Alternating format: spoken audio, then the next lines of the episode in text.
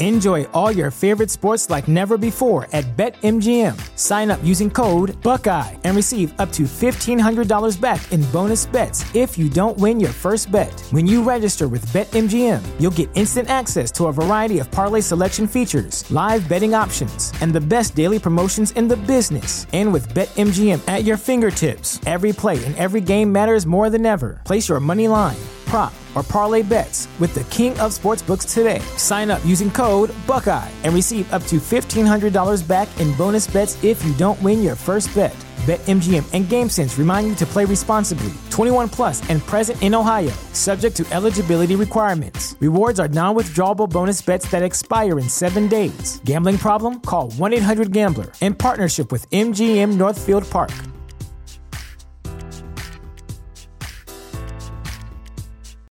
Without the ones like you, who work tirelessly to keep things running, everything would suddenly stop.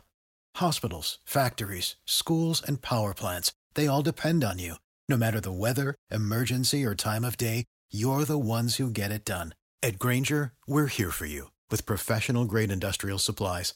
Count on real time product availability and fast delivery. Call clickgrainger.com or just stop by. Grainger for the ones who get it done. You are listening to the Lucha Central Podcast Network. And now, Lucha Central Weekly.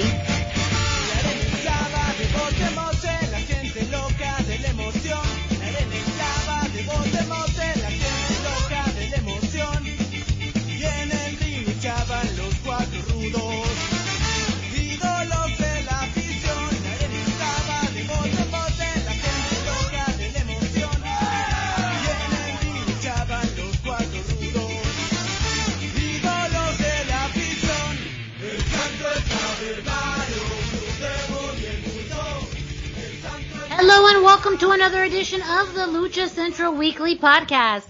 This is the podcast that lets you know all of the latest happening in the world of Lucha Libre. Each week our team discusses news and events from the past week as well as preview the week ahead, covering Mexico-based promotions and top independents along with luchador related news from throughout the United States. The Lucha Central Weekly Podcast is part of the Lucha Central Podcast Network on luchacentral.com. This podcast and others from the network are also available on all major podcast streaming platforms, including iTunes, Spotify, Google Play, iHeartRadio, Podbase Speaker, and more. Of course, don't forget to check out our partners at thechairshot.com. My name is Miranda Morales, and I'm one of the co-hosts of the Lucha Central Weekly Podcast. And let me introduce the rest of the team. Joining us back Thank godness because it was rough last week. He is the dashing one, Mr. Dusty Murphy. Dusty, how are you? Uh, I'm doing great. How are you doing, Miranda? I'm good. I am so back, so glad that you are back. I I'm am glad to be relieved back. that, Uh, it was wasn't the same without you. Oh, well, thank you. I appreciate that. And the third member of this trio is who? Who? Who? Who? It's the one and only Brendan Barr. That's Hey, who. Hey. Yeah, so I did, I also welcome back Dusty. It was Yeah, uh, thank you. it, it was an interesting experience. Uh there were a couple things where uh you were very noticeably missed and a couple times where I made some choices to let you have some fun this week. So glad to have you back. Yeah, I'm excited to be back. Good, good. And what a week to be back because there's a lot to cover. And I know Oh, I say this all the time, and I know I say that I say this all the time, but this week we have so, so much to cover. Literally news breaking as we are uh, going on air and much, much more. So we are going to get straight into it with the road back to shows with Brendan. All right. Well, since you you dropped that hint, I'll start right there. Uh, we had a huge COVID-related announcement. Uh, we're going to have uh, ROH has announced that uh, Bandito will not be at Final Battle, as well as many of the other indie events, which I've been talking about him being at because he tested positive again for COVID-19. So I don't know what he's doing, but he needs to stop it.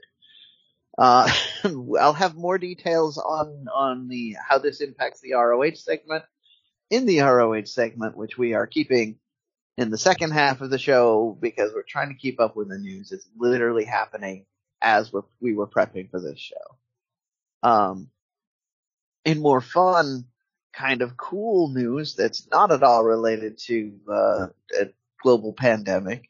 Uh, we had uh, also announced today. They announced uh, the Rey Mysterio cartoon from the Cartoon Network Latin America, Rey Mysterio versus the Darkness. Uh, and we'll have more details on that later as well. But again, this is breaking news, so we're just starting with all of the the weirdness that's that's happening. Uh, early in the week, uh, we in the file this under the category of of Lucha is weird and people in, in Lucha are weird. Jack Evans was on Twitter saying that he is being extorted by the Del Del, Va- Del Valle Police Department.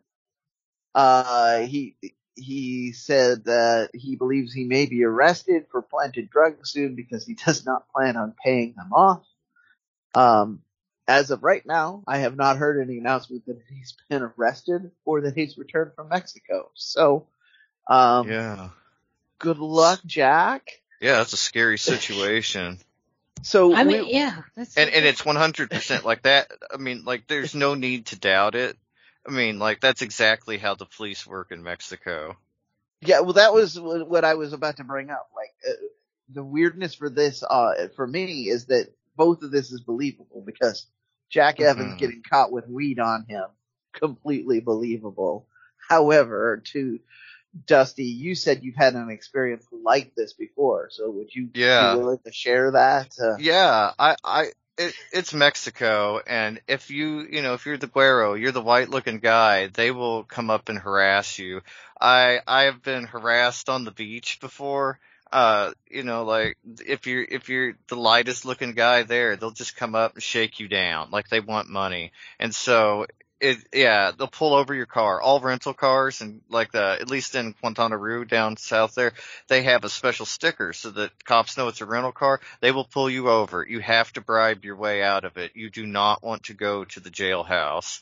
Like it's a much more expensive. And I've literally told cops things like, I have enough money for you, but not for your friends. And it's Wow. just, just the way Mexico is. It's, yeah. And it's, it's, it's a strange thing, but that's how it works. And especially when you get into places like Mexico City, Acapulco, um, further north, a lot of these guys are also cartel affiliated. That's how the cartels are able to exist is they have a lot of influence and corruption within the police departments. So you're not just pissing off the police, you're pissing off their friends when you do this. And yeah, so when, it when really took a lot. cooperate. Yeah. Right. And so Jack standing up to them is a very big deal and could have repercussions for him. So it took a lot of bravery to do that. Yeah, it's uh, it's kind of a scary story in that respect. Uh, so uh, I definitely am keeping my my eyes and ears open on this. Uh, fortunately, Jack is is enough of a public figure in both Mexico and the United States that it, the repercussions are probably going to be greatly diminished. But if you are on vacation, um, you are in a similar situation. Maybe just find the money in your pocket and then find the nearest embassy because Yeah. It's easier to pay them and get away, walk away than it Yeah. is to, you know, be locked up and especially if you're on your own, like if you're not traveling Yeah. with other people or in a group, like yeah, it, it's definitely easier to pay them first and worry about the problems later, which it seems like Jack did. Yeah, so that, uh, and then our last story, I'm gonna just move right ahead because uh, I think we've covered it. Uh, our last story is kind of a fun one too. We teased last week that uh, Expo Lucha had had announced one more match, or was going to announce one more match before uh, the weekend. So it was between the time of our recording and the time the show went up, and it's kind of a banger. Uh, they announced they were going to have Damien six six six and Black Taurus against Psychosis and a Luchador Sorpresa, but they put a silhouette up there and the internet has gone crazy and said, that's totally Vikingo. And then they looked closer at the Instagram post where Vikingo was already tagged. So, uh, unofficially, it's going to be Damien 666 Black Taurus against Psychosis and Vikingo. So, good gosh, if you haven't already found a way to get to Philadelphia next year, uh, we're, Vikingo is going to be in a main event match with, with, uh, one of the old school members of, of Lucha Libre. Uh, uh, you know, and Black Taurus is going to be involved too. Like this is, there, there's nothing wrong with this match. This is a nearly perfect matchup. Uh, I'm just super excited. I don't, did you guys hear about this or have thoughts on this one? Yeah, I I heard about it. super exciting, but my favorite part was how the it's Luchador Sorpresa, but they tagged Kingo. like that is the most lucha thing on on yes, the whole planet. And, and the like, and the silhouette is pretty. Yes, and it's clearly it's clearly, clearly Kingo in the silhouette. yeah, it's it's I like to refer to the who's that Pokemon segments there, you know. exactly. so yeah. And even in the tagging, it's like Viking is is tagged, you know, which is a little bit more hidden. So I could, that's not. Anyways, yes. but there we go. I I just thought I'd end the the uh this uh yeah the road back to shows with a fun, exciting bit of news. Uh, we're gonna move on to the indie roundup where we've got some more fun stuff going on here. Uh uh, a quick shout out, PWR is has announced that they're going to have the their last show, the 925 show, is going to be up on FITE TV for ten dollars. So you can see Rayo de Jalisco and Mariachi Loco uh, against LA Park and Hijo de LA Park. And, uh, it's going to be a a fun. It, there was a this was a fun show and, and well worth the ten dollars. So go on and check that out. For those of you who are into extreme death match, Black Terry has, has put uh, put uh, Zona 23 up there. He did not give us any sort of uh, match lineup, so I can't give you results. Uh, those of you who are frequent listeners of the show know that I am not up on, not big on watching death matches, so I did not sit through this footage. It's on YouTube. If you search for Zona 23, uh, you will find you will find uh, the highlights from from this week. And uh, again, if you're into the deathmatch stuff, Zona 23 is always well worth the watch. And this is really high quality footage, which added to the I'm not gonna sit through this because I, I don't need to see uptight close footage of people getting skewers in their foreheads. That's just not my scene. Um, do you even know wrestling, Brendan? Like, is it, do you I, even watch it? Like, I I totally watch wrestling. Uh, you you you know, actually, we were at at uh, the same GCW show where somebody uh, you know was getting skewers in his forehead, and I was uh, in the bathroom talking to your friends instead of I watching was. that match. I had to, I had to help the bleeding from his head. He was bleeding, and I had to stop, make sure. Poor right. Poor. And Cody got cut, cutthroat. Cody just bled all over the place. Jeez, yes. Oh my gosh, that was a bloody show. Yeah, yeah, uh, it, it was, uh, you know, for, like I say, for fans who are into that, this is very worth it, just like that show was. Uh, unfortunately, I, I apologize. I did not sit through that. Again, in the feedback, if you really want to torture me, tell me you want to hear more results of these death matches, and I will sit down and watch them for you. But until you make me do it, I'm not gonna. Um, the results are out for the Crash MLW show. Uh, I am intentionally not going to give you the results for for the for this because uh, it is most likely most of these matches are going to wind up on MLW TV. We'll have more uh, info on that later in the show. Um, I will mention that uh, we had a, it had a nice mix of indie and AAA talents like Proximo, Adrian Quest, Mecha Wolf, Extreme Tiger, Aramis, Black Danger, Myzteziz Jr., Black Destiny, Dynamo, Aerostar Drago, Bestia 666, Olive Jinetes del Aire, Rey Horus, the Yano 3 Jr. and, and Black Taurus. So it's a loaded card. And that's not, I, I took out anybody that was obviously MLW from this. There's a couple people in here who kind of swing both ways on that. Um, so it's, it's a loaded card. I'm really looking forward to seeing these matches, but that's why I don't want to give, if you are the person that needs the spoilers, they're out there. If you, uh, just want the little tease and want to know that it's time to start watching MLW, We'll talk more about that later in the show. Uh, we were just, we just, uh, teased the GCW and they had a bunch of lucha t- matches this, this last weekend too. On, uh, on the fourth, they had a card called So Alive from, uh, Irving, in the Irving area in Dallas, Texas. This, uh, lucha matches, this featured uh, Tony Deppen, Demonic Flamita, uh, uh, Tony Deppen winning a scramble match, which featured Demonic Flamita, Fuego del Sol, Drago Kid, Nick Wayne, Gringo Loco, and Sam, Sam Stackhouse and Derain. So already off to a fantastic start there. I've seen some footage of that. Uh, it's all floating around, but, uh, GCW stuff always worth going over to IWTV when it comes out.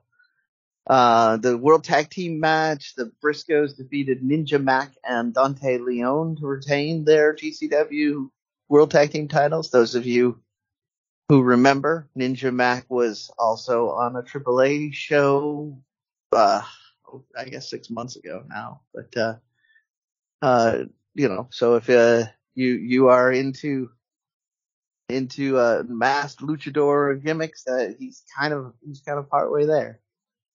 Uh, Thunder Rosa had a match with Allie Katch that she wound up winning. Uh, that is just on paper. That is the match that I have to go hunt down and find. So there you go.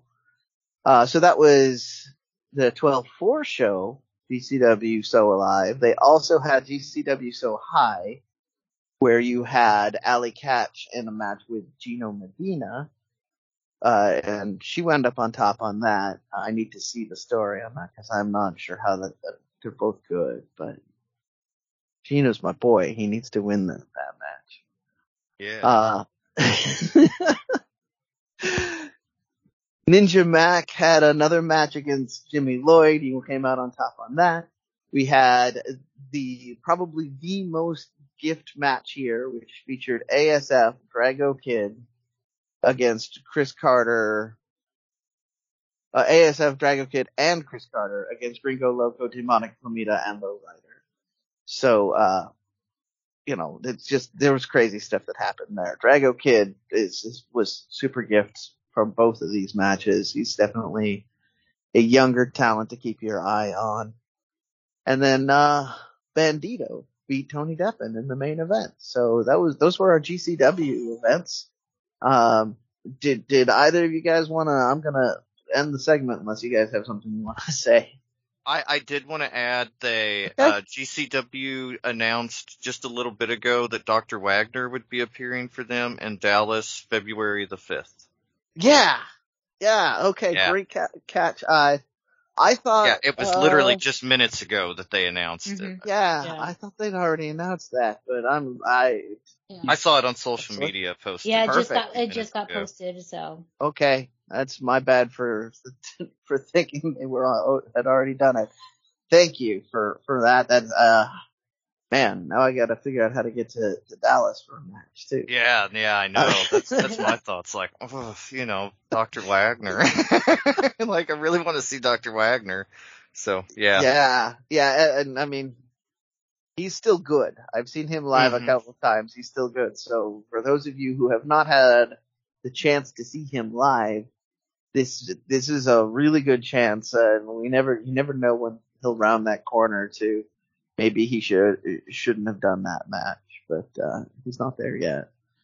That's my uh, road back to show, or I'm sorry, my indie roundup for this week. Uh, I do want to throw out just two things. Okay. One, uh, just uh, this past Sunday in Phoenix, Arizona, Board Promotions yeah. had a show that was a pretty stacked card. Um, it included a trios match with Lil Cholo, Mr. Iguana making his Arizona debut in Mini Fusión versus the team of Los Guerreros de Aire, uh, Hijo del Impostor, El Dragón, who are featured very regularly. Um, uh, oh gosh, um, trying to remember the promotion that they work in. Um, but uh, more in, in, the Texas area, El Paso area, uh, and then Skybird, uh, where uh, Los Guerreros de Aire won. Uh, but big reaction, lovely reaction for Mr. Iguana. Uh, and then the main event you had Aéreo and Damian 666 versus Pagano and Psycho Clown.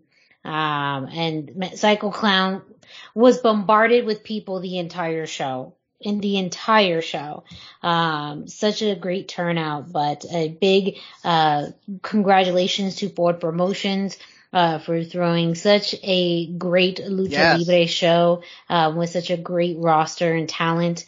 Um, finally got to meet Mr. Iguana in person, which was very great, and he is just as lovely in person as he is you know, they say never meet your heroes, but he is someone you absolutely want to seek out and meet because he is truly um, a, a, spectacular uh, person. I also want to do one last reminder uh, of the Masked Republic Lucha Libre Mexicana show, which is ah, happening this Saturday, December 11th at 7 p.m. Um, Cathedral City, California. Uh, at the Agua Caliente Casino.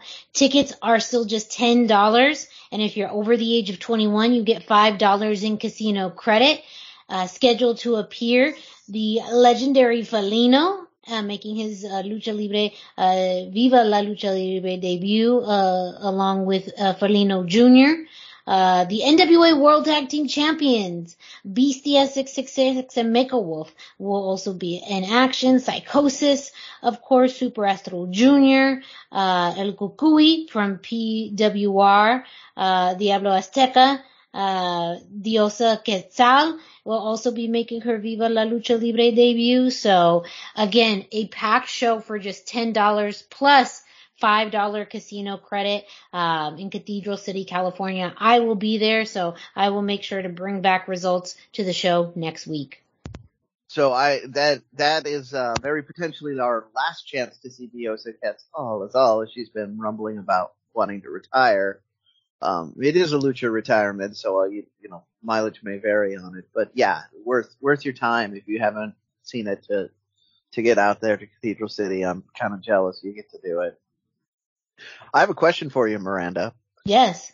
Was was Yeska jealous when you were talking with uh, Mr. Iguana? You know, Yeska was not around, uh, but I did talk to Mr. Iguana about how Phoenix is the right temperature for Yeska. Uh, that dry heat in December is a perfect time of year. So she seemed to actually be very happy. She had some great spots in the match as well.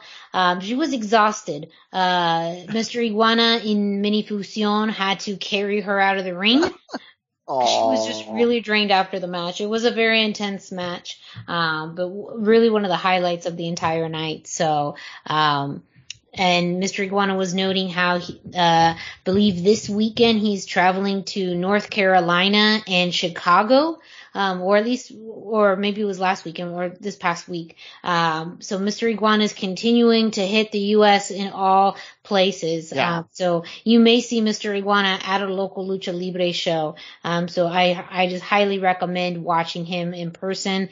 He is just as fun and entertaining as you see in all the videos, and he's genuinely such a nice, kind person. So cool it, you love it when the people that seem that way genuinely are that way, and yeah, yeah incredible. Yes. I told you we had a pack show, and that's just the beginning. Thank you, Brendan, for the road back to shows and the indie roundup. Up next, you know what time it is. We're going to kick it off to Denise Salcedo, letting us, you know, us know, everyone know what's happening throughout the Lucha Central podcast network with this week's Lucha Central Central.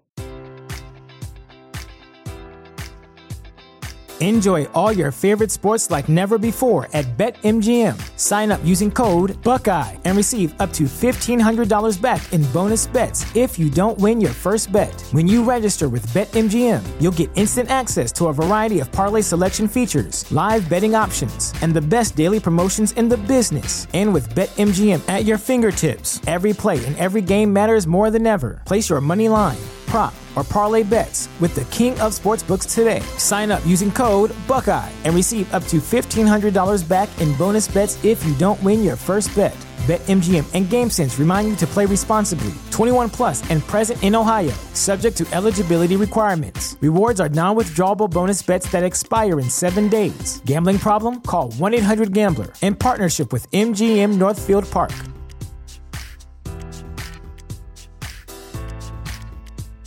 Sick of being upsold at gyms? My guy, you're currently a base member. For $90 more, I can upgrade you to our Shred membership. For $130 more, you'll be a Swole member. And for just $300 more, you'll reach Sweat Platinum. At Planet Fitness, you'll get energy without the upsell. Never pushy, always free fitness training and equipment for every workout. It's fitness that fits your budget. Join Planet Fitness for just $1 down and $10 a month. Cancel anytime. Deal ends Friday, May 10th. See Home Club for details. Why should you visit thechairshot.com? Thechairshot.com is your home for hard-hitting reviews, news, opinion, and analysis with attitude. Why? Because you're smarter than the average fan. Thechairshot.com. Always use your head. Hey everyone, it's Denise Salcedo here in Lucha Central Central with a reminder of where and when to catch all of the great network content this week. Get the full lineup and listen to all of our shows in the podcast network section of luchacentral.com.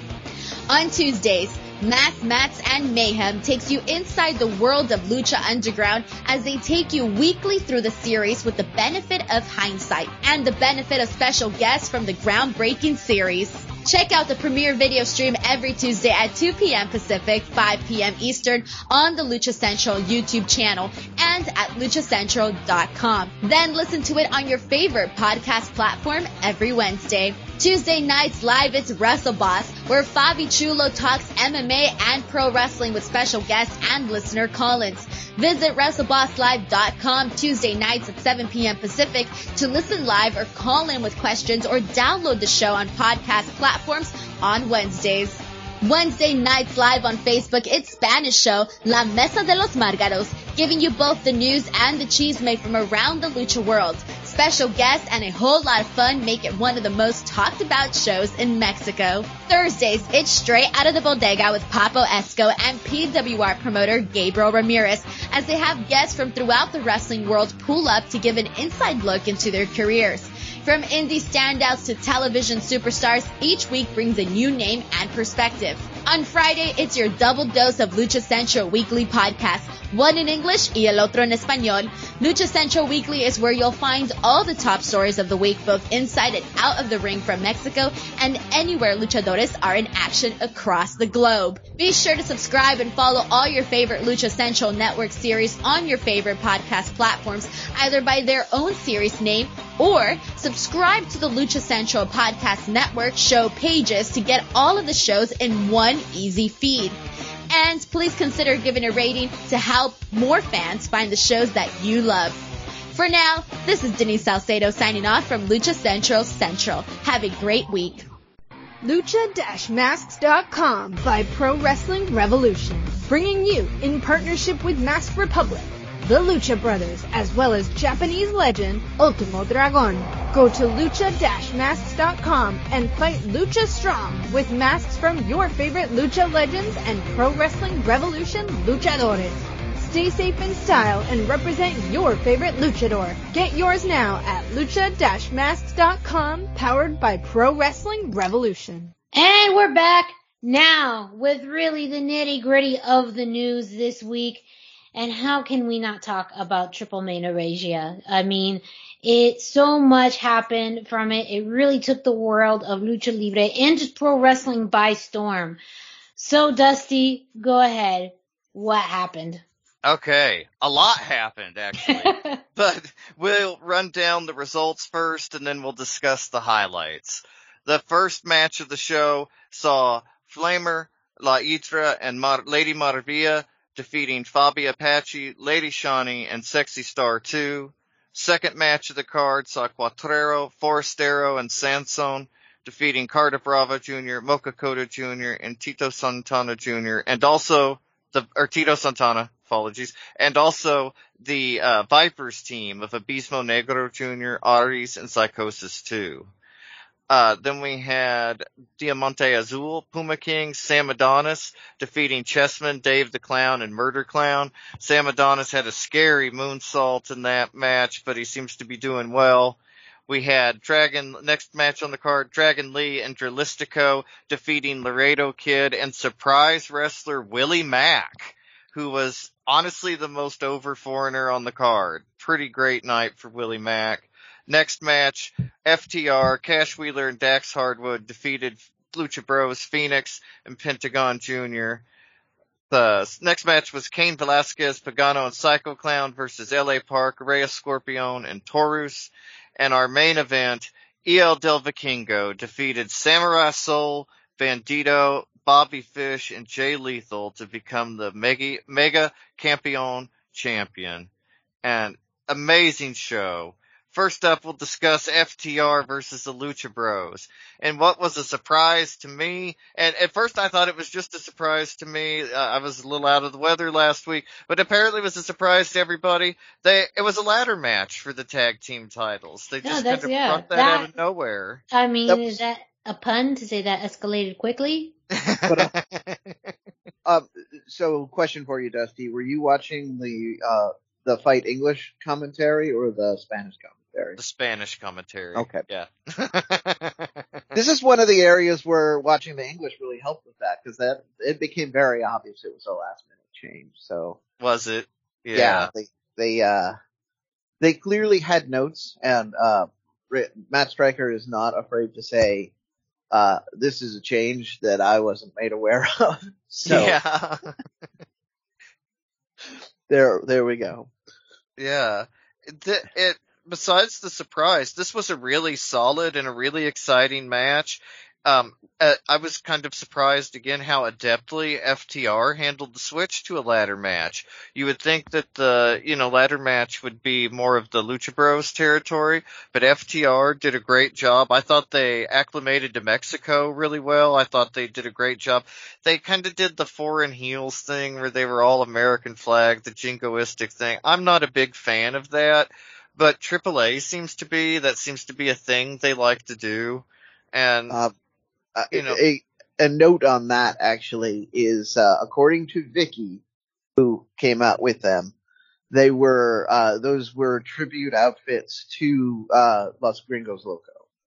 Oh, very cool. I had wondered about that, but I wasn't sure. I thought maybe it was just kind of the the United States heel in Mexico, but yeah, very cool. Uh, speaking of Vicky, this was her first appearance in AAA, and I think her first appearance in Mexico that wasn't with WWE. I don't even know if she's been with WWE to actually appear in Mexico. Uh, she really showed the crowd how heel heat is done. I, they didn't seem Yeah. to have a whole lot of heel heat for FTR, but for Vicky they did. Like they just got earlier in the show before the match, they harass Hugo, kind of march him out, make him, you know, say all their insults and everything. And, uh, yeah, it was just so cool how she turned the crowd against her pretty much instantly. That's a unique talent and for a lesser person, I mean, you could see where the booze might get to you, but Vicky loves it. Like she loves to be the heel and she's really good at it. So that's Yeah. fun. And go ahead, Brenda. Sorry. Oh no, no, I'm just uh, that was just Yeah. yeah. I was just agreeing. Yeah, I mean, I, I think that Vicky was great. She was kind of the best part of FTR for me. But I honestly thought this was one of the best matches, if not the best match we've seen between these two guys. Something about the prestige of Triple Mania, the excitement of the night, the ladder match, all the stuff going on. It seemed to me that it helped propel FTR to a level that I didn't expect, especially in Mexico. Like I mentioned how adept they were at the match, but they you think of them as such a mat based and such a brawl based team. They literally had the tagline no flips, just fists at one time. But they mm-hmm. Just yeah, they they were fantastic. It really impressed me. However, Penta was really the star of this match in my opinion. He had a great spot where his mask was tied up in the ring ropes. FTR were climbing the ladder. He had to take the mask off while hiding his face and also knock the ladder over to help Lucha Bros stay in the match. Great spot. The finish Yeah. saw yeah, the finish saw Vicky throw powder in Pentagon's face, and he jumped off the ladder backwards and fell through a table, while Dax Hardwood unhooked the belts and got FTR the win. Like this was such a, I mean, I, I was excited for this match, but it was such an impressive and it was beyond what I expected from these guys. And I really liked that. Loved the addition of the ladder match. And for being a last minute addition, everybody rolled with the change just beautifully. I, you know, really recommend this match. It's nothing new, nothing we haven't seen before, but they do it in a way that's so engaging and entertaining that you can't help but, Yeah. you know, enjoy it. Uh, you can't help but feel incensed when Vicky throws that powder in Pentagon's face. Like, it, it, you, it's, yeah, you, you were already angry at her. Like, Yes. yeah. to your point, like she she did such a good job of, and that would have been a very pro Vicky crowd if she hadn't. Yeah. She under that. she understood the assignment. Yeah. Um, I do I do want to do one thing here, Dusty. Uh, this is a this is a common mistake I hear, and and thirteen year old boys all over the internet are tittering every time. It's Dax Harwood. There's no D. in it. Harwood. Huh. Good to know. I learned something new today. Harwood. Dax Harwood. no D. No D. So yeah. Good to know. uh, it's All just, this time. it's it's just the all uh, the my inner 13 year old boy giggles every time you you say his name the other way and I just yeah. Yeah, I've always said it that way. Yeah. I, I, yeah I was today years old when I learned. uh, our next match on the card, uh, we, we had the big trios match between Cain Velasquez, Pagano, Psycho Clown versus LA Park, Rey Scorpion, and Taurus. But the true story of this match was Cain Velasquez and LA Park. LA Park was obviously the Rudo, and he was trying his damnedest. Like, he needed to talk to Vicky before the show, because he had the crowd just eating out of the palm of his hand. They were 100% on his side, and were surprisingly very anti-Cain Velasquez, because they just had that Rudo love for LA Park. And uh, they weren't, especially were not happy when Cain won. He put Park in an armbar submission. Rayo de Jalisco had showed up to distract LA Park, Yay. leading to Cain getting the submission. It so cool to see him. I I feel like it may possibly be building something between them for AAA, Rayo de Jalisco and LA Park, but Rayo's also like 60 years old, maybe over 60. And I I don't know what they're going to do with him. Cool to see him though. Uh, the uh, sorry, the part I really enjoyed though was the interactions between Cain Velasquez and LA Park. They had that undefinable quality in the match. Uh, I think we may see a singles feud between them just based on the crowd reaction. But It was easily the biggest crowd reaction. After the match, Nuevo Generacion Dinamita show up and Ra- Rayo, he had to heal on them too. He reminded Cuatrero and Sansón that he won their Yeah. father Cien Caras's masks, kind of seemingly threatening to take theirs as well. Really their- good yeah. stuff. Yeah. That was that was my takeaway from my limited Spanish was I took your dad's mask and uh, your dad's hair and I'll take I'll take yours too if you guys get in my way. It was more or less Yeah. how I heard. Yeah. Dang. um I can get behind angry badass grandpa Rayo de Jalisco. Like Yeah, I, I, yes. I could, yeah, I mean 100%. like, Yeah, I did. I did want to comment on uh, the the fact that uh, obviously L.A. Park was super over, but uh, Lucha Blog, among other people, posted a theory that uh, it that goes to certain amounts of Mexican culture we don't necessarily talk about as much. Cain performed in a mask in this. Yes, Uh, he did. Kind and, of a uh, Sun Devils, like the Arizona State Sun Devils style. yeah, That I saw it compared to that, and that that's very accurate for what it was. it did look very much like the Sun Devils mask. Uh, so, so the speculation there is that some of the heat on him was because he kind of had the audacity to uh, adapt this mass culture, while he's still pretty much viewed as an outsider. So, and obviously, LA Park is a homegrown lucha talent that people have loved for generations. So, um, just I just wanted to touch on that. I thought that was an interesting angle on that story. That uh, Yeah, he had Yeah. kind of a uh, like a bull, I guess you'd call it, mask before. And yeah, and he he wore that as more of a presentation mask, as I remember. Yeah, like like wear- an entrance, yeah, to the Yeah. ring. Yeah. Yeah. Yeah, interesting. Yeah. Very yeah. The things you don't think about and the culture that exists within lucha, it it's so cool, like the subtleties. Yes. And And, and I think it's for some people, some are a, a bit more on the traditionalist side. And I think that's very much more rooted in, in the traditional culture where now even I, I remember seeing and hearing some comments about people even who have um, issues with presentation masks, masks that are put on and off.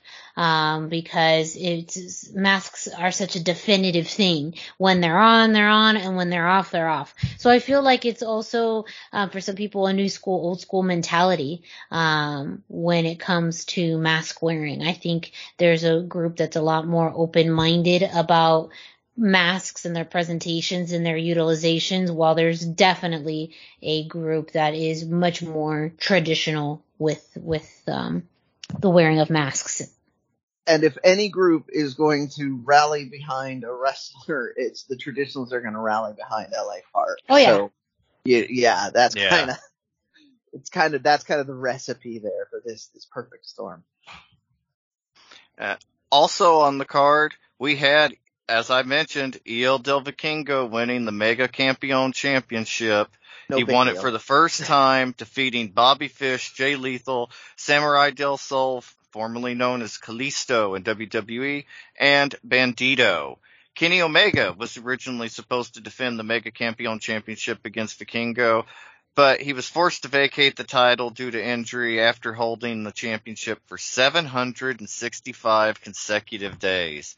And what a match. Despite not being what Kenny Omega versus Vikingo would have been, it was still an excellent match. I personally wasn't a fan of some of the American editions, uh, like Jay Lethal, Bobby Fish, but the crowd actually seemed to be very excited for the chance to see some American luchadors mixing it up with the, or American wrestlers mixing it up with the luchadors. So I can't begrudge them that. You gotta remember the in-house crowd and the local fans too. So w- even though we see these guys a lot, they don't, especially locally. I understand the excitement now after having seen the crowd. Vikingo won the match with the reverse 450 splash on Samurai Del Sol. So cool. Despite feeling Kenny Omega's absence in this match, it was clear that it was Vikingo's night as his work had him just head and shoulders above the rest of the talent in technique and in main event momentum. And, and by that, I mean there was never any question that this was a guaranteed win for Vikingo or that this wasn't the night he was going to be, you know, vaulted into being the top of the card talent because we've all known it. We've talked about it for years. Vikingo is the guy. Mhm. Even with the inclusion of Bandito, Vikingo was clearly the best wrestler in the match. Like his panache, his charisma, his believability, the um the emotional attachment to seeing him win the title, the emotions of the other wrestlers seeing him win the title. It was just incredible and it made for such a fantastic and feel good moment. Vikingo's had a really great couple of years. He became a dad recently. He's Mega Campeon champion. He's arguably the biggest star in AAA, at least the biggest rising star. He's not necessarily at a Psycho Clown level yet, but if you're in the know and you know good wrestling, you know Vikingo. People Mm-hmm. that I know that watch wrestling or people that on my social media that are wrestling fans that don't necessarily watch Lucha or aren't Lucha fans were talking to me about Vikingo this Yes. week. They Mhm. wanted to talk They- about Vikingo. the FITE chat room uh, in the English side was about two matches. It was the the AAA tag title matches and uh, the match that Vikingo was in. They couldn't even name anybody else who was in it, but that was the before the the match started. But that was the two things they chattered about all night long. So Vikingo is definitely the guy that is reaching across the Yes. the, the aisles here. He he is and has been. I I think a lot of that came about when AAA did uh the uh the Lucha Fighter series. Yes. Um I think that was something that really made him stand out and Mhm. I think just the you know people within the lucha world that is a name you continuously hear on all levels. So And- it's he's he's just picking up that momentum everywhere he goes. And Konnan constantly name dropping him on the podcast. Like, you know, that's, he's reaching an English speaking audience on that podcast and Right. constant, constantly talking about Vikingo being the next big thing. Well, and even like Kenny Omega mentioning Vikingo, I was surprised how many people. I, I have a wrestling friend who who only follows AEW. Like that's the only promotion he follows. He was a lapsed fan for about 20 years. After WCW ended, he just stopped. He didn't watch wrestling. During the pandemic, he started watching AEW, and even he wanted to know because he had heard Kenny Omega mention Vikingo, and so he's like, "What's Vikingo like? You know, is he any good?" and the just the name recognition from word of mouth even in the internet era has been incredible for Vikingo. He is Mhm. he's a star. He he's a star. He's going to be a main event guy. This was clearly his ascension to the top of the card. Uh his he's so talented and his character is unique. There's some uh he did some tapings recently. I saw some clips from. I, I won't spoil anything. He's got a new helmet that's like so cool. like he has got the presentation figured out. He's got the moves figured out, the charisma, the body language. He doesn't even need to be able to cut a promo with what he can do. His work speaks for itself. He is going to be the guy. I think within the next two to five years, he's going to be the guy somewhere in America too he's just too good to to stay down. And I, I want to get to this so that we've for sure got time. We had the return of Taya Valkyrie and Triple A. Yes. Oh, so exciting. It was one of the biggest surprises of the night and a taped promo reminiscent of both Rey Mysterio and Andrade showing up in AAA promos after their WWE releases. We saw Taya Valkyrie. I mean, that's pretty good company to be in for all three of them. Like they're all Yeah. equally lucky. She showed up to challenge Deonna Purrazzo for the AAA Reina de Reinas championship. Later that evening, that Saturday evening on Twitter, she announced that she was now a free agent and is currently accepting bookings. She hadn't been in AAA since tw- December 2019 when she was a lumberjack at Guerrera de Titans, and her three reigns as Reina's champion lasted an outstanding 945 days. She is the longest reigning women's champion AAA of all time. And, so, yeah. And that Ah. match that she had for the, the third reign that, that ended basically in a hardcore situation, still talked about to this day as one of the yes. best matches AAA has, has put on, period. Like, I don't even want to talk about women's division. It was just that good. That's when Taya Yeah. went from being a star to a superstar. Like that Mhm. match was Yeah. it. I mean, oh, she she could do it all. She could the bloody stuff, the violent stuff. People talk about Britt Baker. Britt Baker does a lot of that same stuff. But Taya started it. She was the Yes. originator. There would Mhm. be no Britt Baker. There would be no Blood and Guts Thunder Rosa if Taya had not had that match in Triple A. Preach. Yeah. I mean, Yeah. she absolutely. she shattered those expectations and those blocks along the way and she doesn't get the credit that she deserves for being an innovator and a trailblazer but Taya really has been and mm-hmm. yeah the the way things went in NXT like they they just fucked up but Taya is going to be the star. I mean, like they. Yeah. Can you imagine having Taya and not making her the star? At I least, know they like, done messed one up. championship They man. Oh, yeah. I mean, like, You come know, on. We'll get to the WWE portion of the show where we can tell Yeah. more about what they messed up.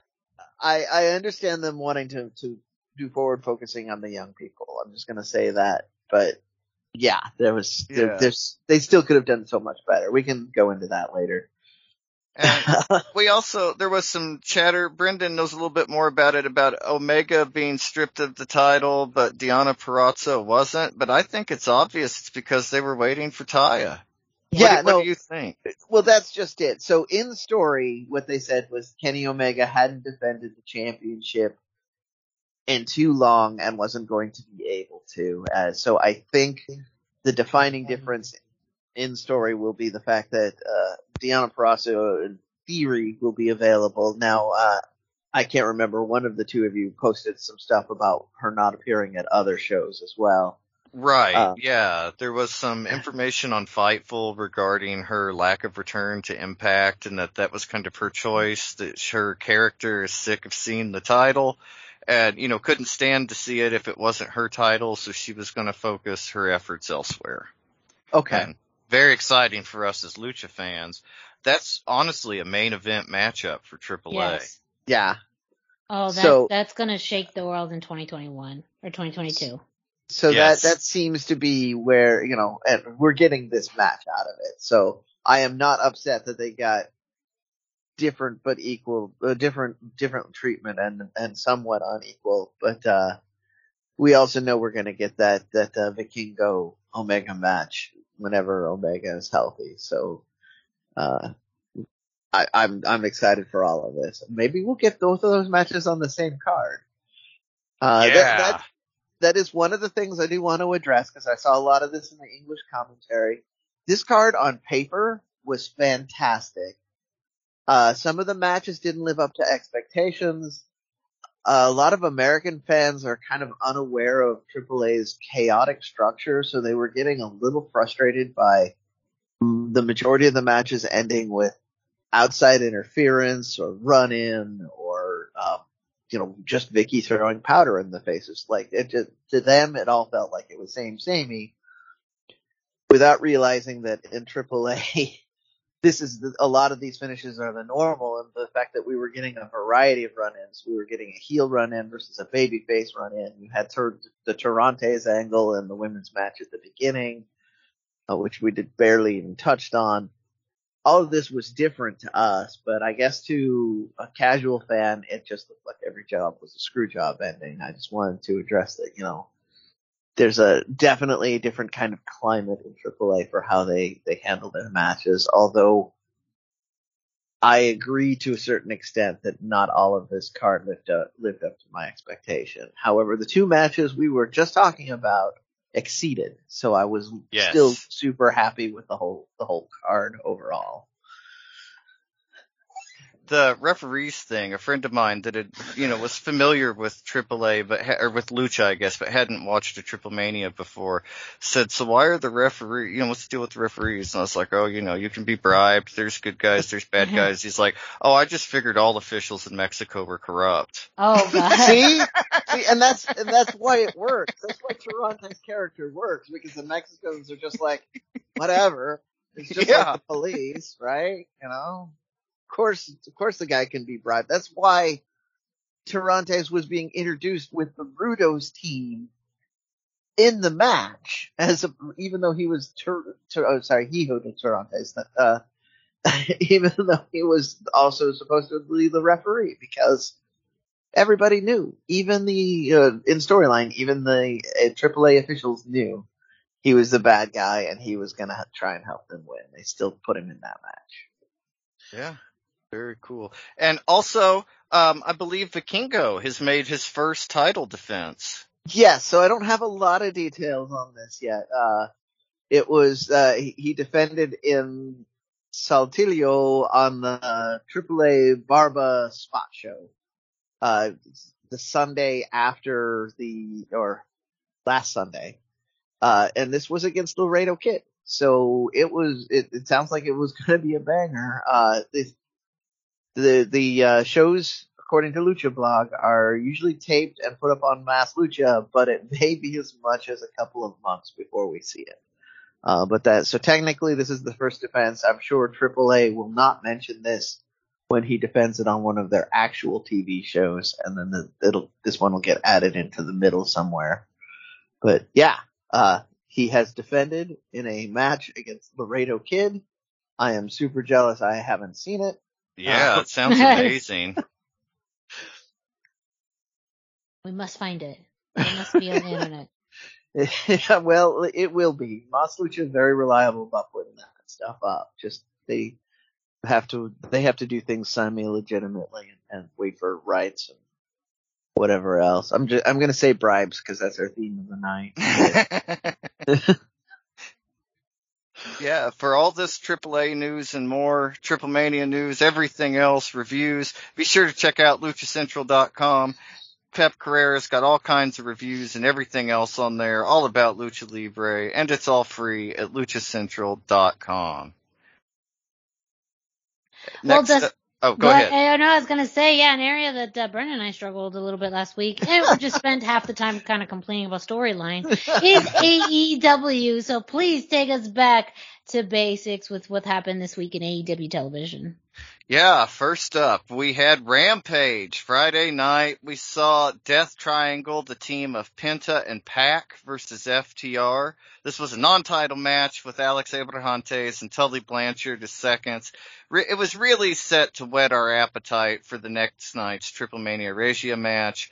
But Pac stepped in to replace Fénix due to Fénix having some visa issues. He was unable to get back from Mexico in time with everything going on. So Pac stepped in.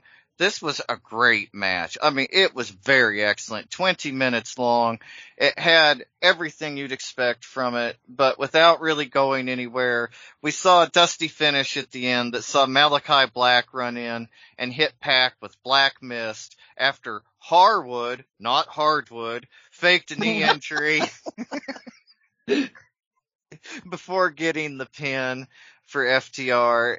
It set up the more of the feud with FTR. Uh, the Lucha Bros, I think that's eventually building to a winner takes all AEW titles versus AAA titles, but you know, it, it could be anybody's guess. Yeah. Yeah. And I, I don't know that it will be Lucha Bros night the way things are going. I hope so. That we've also got the Malachi Black thing with Pac and they have their feud that's ongoing. A lot of, you know, wheels in motion right now in AEW. And I noticed during this and like after the match, well, I was thinking, especially after I was thinking about it and through the weekend, that this is where AEW really succeeds over WWE and where WWE used to excel is they weave all these things together into one continuous storyline. You're seeing guys mix it up. During the Attitude Era, that was like WWE's thing, WWF at the mm-hmm. time. They, everybody got woven in. The stories included everybody, matches included everybody and advanced the stories. They really had a good thing going and AEW just does such a good job at that. We talked about the winner takes all. When AEW builds to a story, they don't swerve us to surprise us for no reason just because mm-hmm. we might have figured out what it was. They allow us to engage in that emotional reward of investing in the story and knowing where it's going and getting the conclusion we hoped for and expected. Like that's their thing. Really a big difference in the, the storytelling and the matches, just a, a strong difference in the product that I noticed on Rampage. Uh, Dark Elevation had nothing terribly applicable, but Tuesday Dark had the return of Mysterioso in AEW. He is Rey Mysterio's cousin, I believe. He's a member of the family. He wrestled against Lee Moriarty. It was the opening match of the night. It was extremely solid match. Mysterioso looked like a star as much as Moriarty did it could have been anybody's match. Mysterioso got in a ton of great offense. It really looked at times like he was going to get the pin and win, but it was just Moriarty's night. He picked up the win. Both guys looked fantastic though. It did as much for Mysterioso as it did for Moriarty, even though it was a big win for Moriarty. Great work from them. Uh, Mysterioso is showing up in New Japan off and on now. A lot of good stuff And speaking of New Japan, we had Rocky Romero on AEW Dynamite this Wednesday night. It was fantastic. He joined Chuck Taylor. They wrestled against the Young Bucks. The match was largely to put over the return of Trent Beretta and his lovely mother Sue. But it was so cool to see Rocky Romero on Dynamite. Like that was a, a real thrill for me.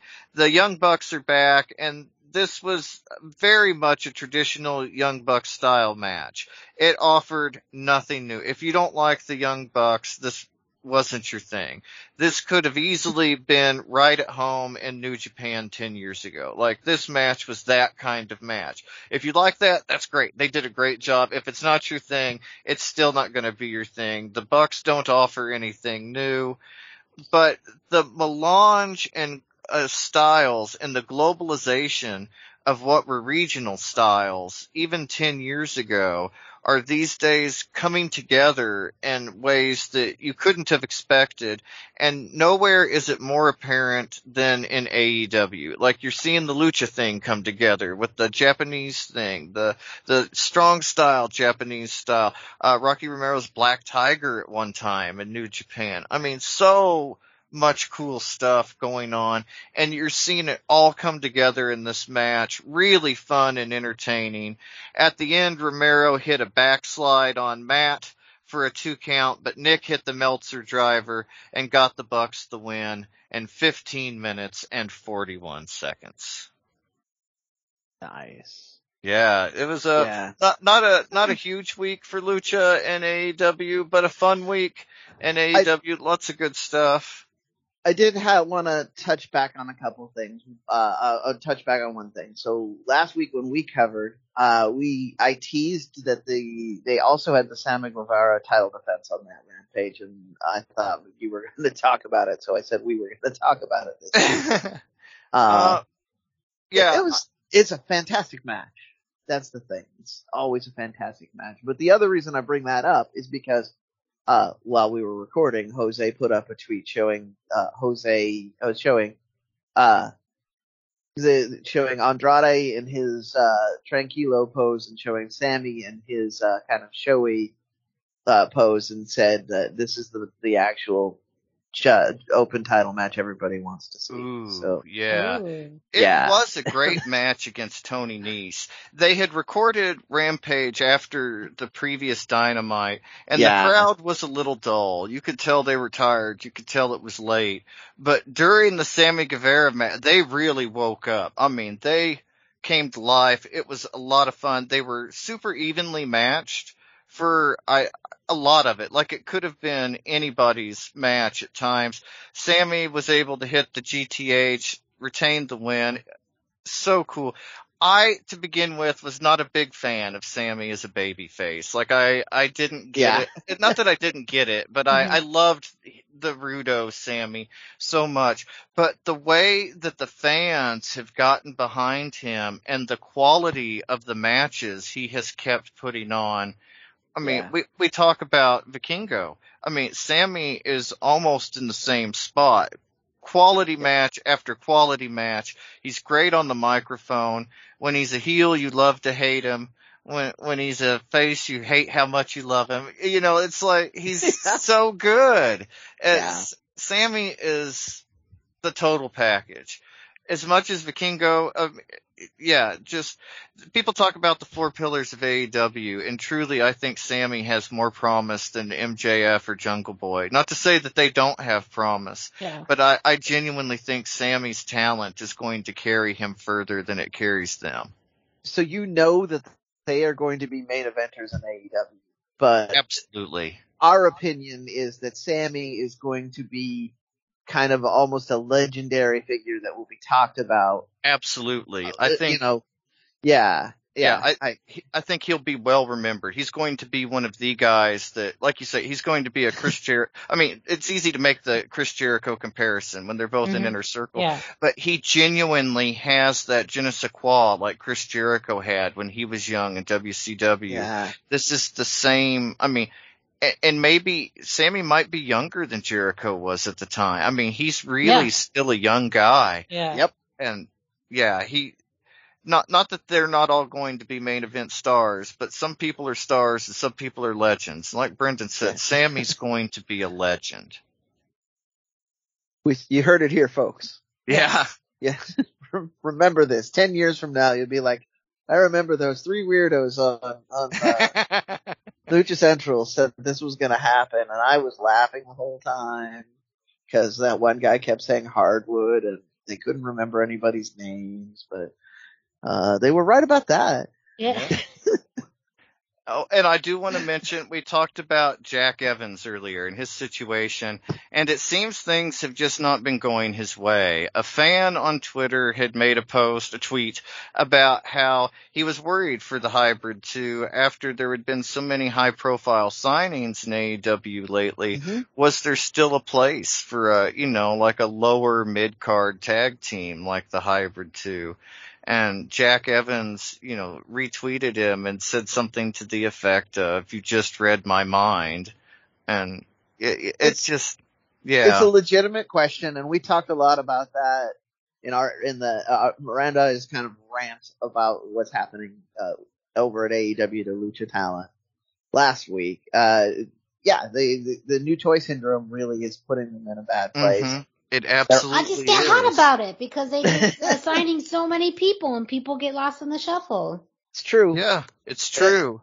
In some cases, I'm not upset about that, and others like this one, I'm super upset about it. So, you know, it's a mixed bag for me. Like I, I'm, we're a couple guys definitely are missing out on big oppor- I shouldn't say guys. A couple people are definitely missing out on really big opportunities, whereas a couple other people uh, are are going to are learning the hard lesson that they really should have taken advantage of the opportunity when they had it. So, right. I I can't help but think about that match between Jack and Kenny Omega where he got blown up like three or four minutes into it and was just sucking air the whole time, you know, and obviously out Yeah. of his element.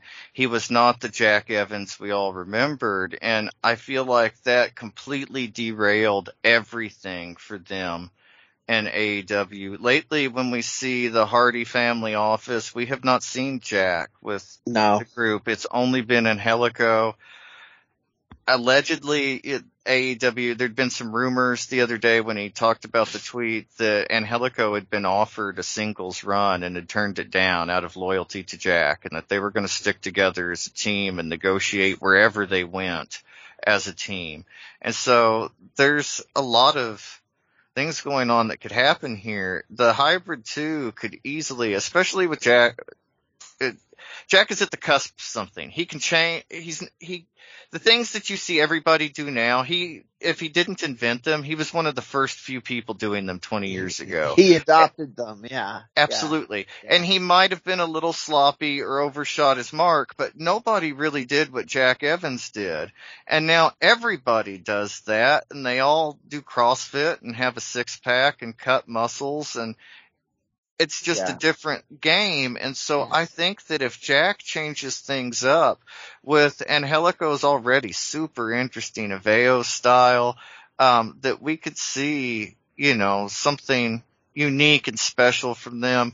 I really hope this is the beginning of a renaissance for Jack Evans and Angelico, a new era. We'll see what happens. For all of this Lucha news and more, check in at luchacentral.com, your place for all things Lucha Libre. And now we've got Miranda. She's got some interesting news with MLW and their goings on. Yes. So this week in MLW, I just have to say, is one of my favorite episodes that I've seen from MLW uh, Yes, in quite so some good. time. Such a good packed episode. So much action. Uh, so many good matches. All of them very different. Such a great variety uh, of matches. We first start off with the cash, the briefcase full of cash match, uh, where essentially the winner gets a briefcase full of Cesar Duran's money. Arez versus Aramis. Again, this is technically commentary mentioned that they, they had already wrestled once, but they've technically wrestled twice. Um, and Arez has now formed this um, alliance uh, as as well um, with Holidead and Doctor. Ooh, I keep forgetting. This is where we keep forgetting things.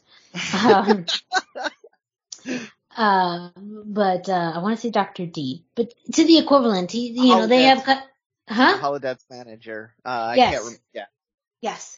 Uh, but you know they have now formed this this kind of tight knit group. Um, uh, came out with such awesome blue gear, and from the get go, this match was really interesting. Uh, a great sequence in the beginning, just the back and forth between Arez and Aramis. Commentary played up, and you could tell throughout the match how well they know each other. It's literally super fluid consistent movement. Um, but the action went outside the ring as well, where uh, ended up doing a outsiders or razor's edge uh, onto Aramis onto the ramp that just sounded brutal. Um, and to me, this was just a match that was somewhat long for a Alpha Fusion match, but one that kept my interest the entire time. A really, really fun match.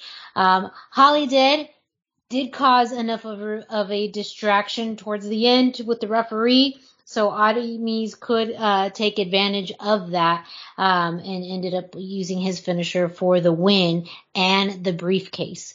Um, but this does feel like some inklings of you know a deeper storyline between the two and much, much more. We also got the debut of Enzo versus Matt Cross. And I'll just say this match was better than it had any right to be. Uh, Truly. right? Enzo's like the diamond in the rough. You didn't know Yeah. what he had in him. Yeah, Yeah. like And I, uh-huh. I and I loved though how the dynamic with him and Matt brought Matt out of his shell a little bit, where you could see him being a little bit more playful in the ring. Still super serious, still super amazing in his technical ability, but you saw Enzo being able to pull things out of Matt Cross. And I feel like long term, it looks like they're going to go in a different direction with a feud for, for Enzo, but I would have loved to see an Enzo Matt Cross feud kind of, uh, go longer because I feel like Enzo has the personality that you know, a Matt Cross could really leverage and Matt Cross has a wrestling ability that could really add some authenticity to Enzo. Um, and so that match just, my big thing is it had, it was better than it had any right to be. I did not expect it to be that good, but Matt Cross is that good. And I think he made Enzo look like a million bucks. And as to Dusty's point, you know, Enzo is a talented wrestler, you know, and, and commentary, t- commentary did play up, you know, how polarizing Enzo is. That sounds like some, like something they're going to utilize and leverage in MLW. Uh, we had, uh, Alex Hammerstone fighting, uh, Mil Muertes all up and down the back, uh, area. Uh, he was supposed to be in action, but got attacked instead, and that was a consistent theme throughout the night. And then we hit to, well, our main event, the Philly street fight for the World Tag Team titles, Los Parks versus 5150. And just the energy that 5150 brings when they came out, it was just obvious the crowd was so into them. They came out with the shopping cart, they came out with the weapons, and a very interesting point where it did feel like Los Parks were the underdog.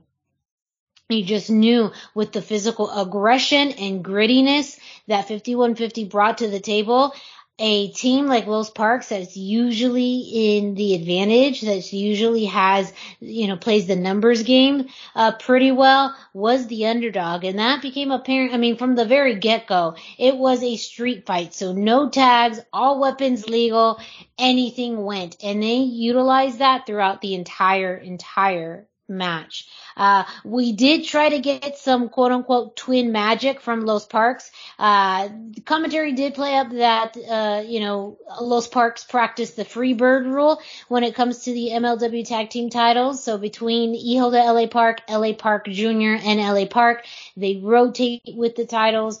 As far as who was in action, we saw de LA Park and LA Park Jr., um, and, but eventually towards the middle of the match, who did we discover under the ring? Well, that was LA Park himself, El Papa.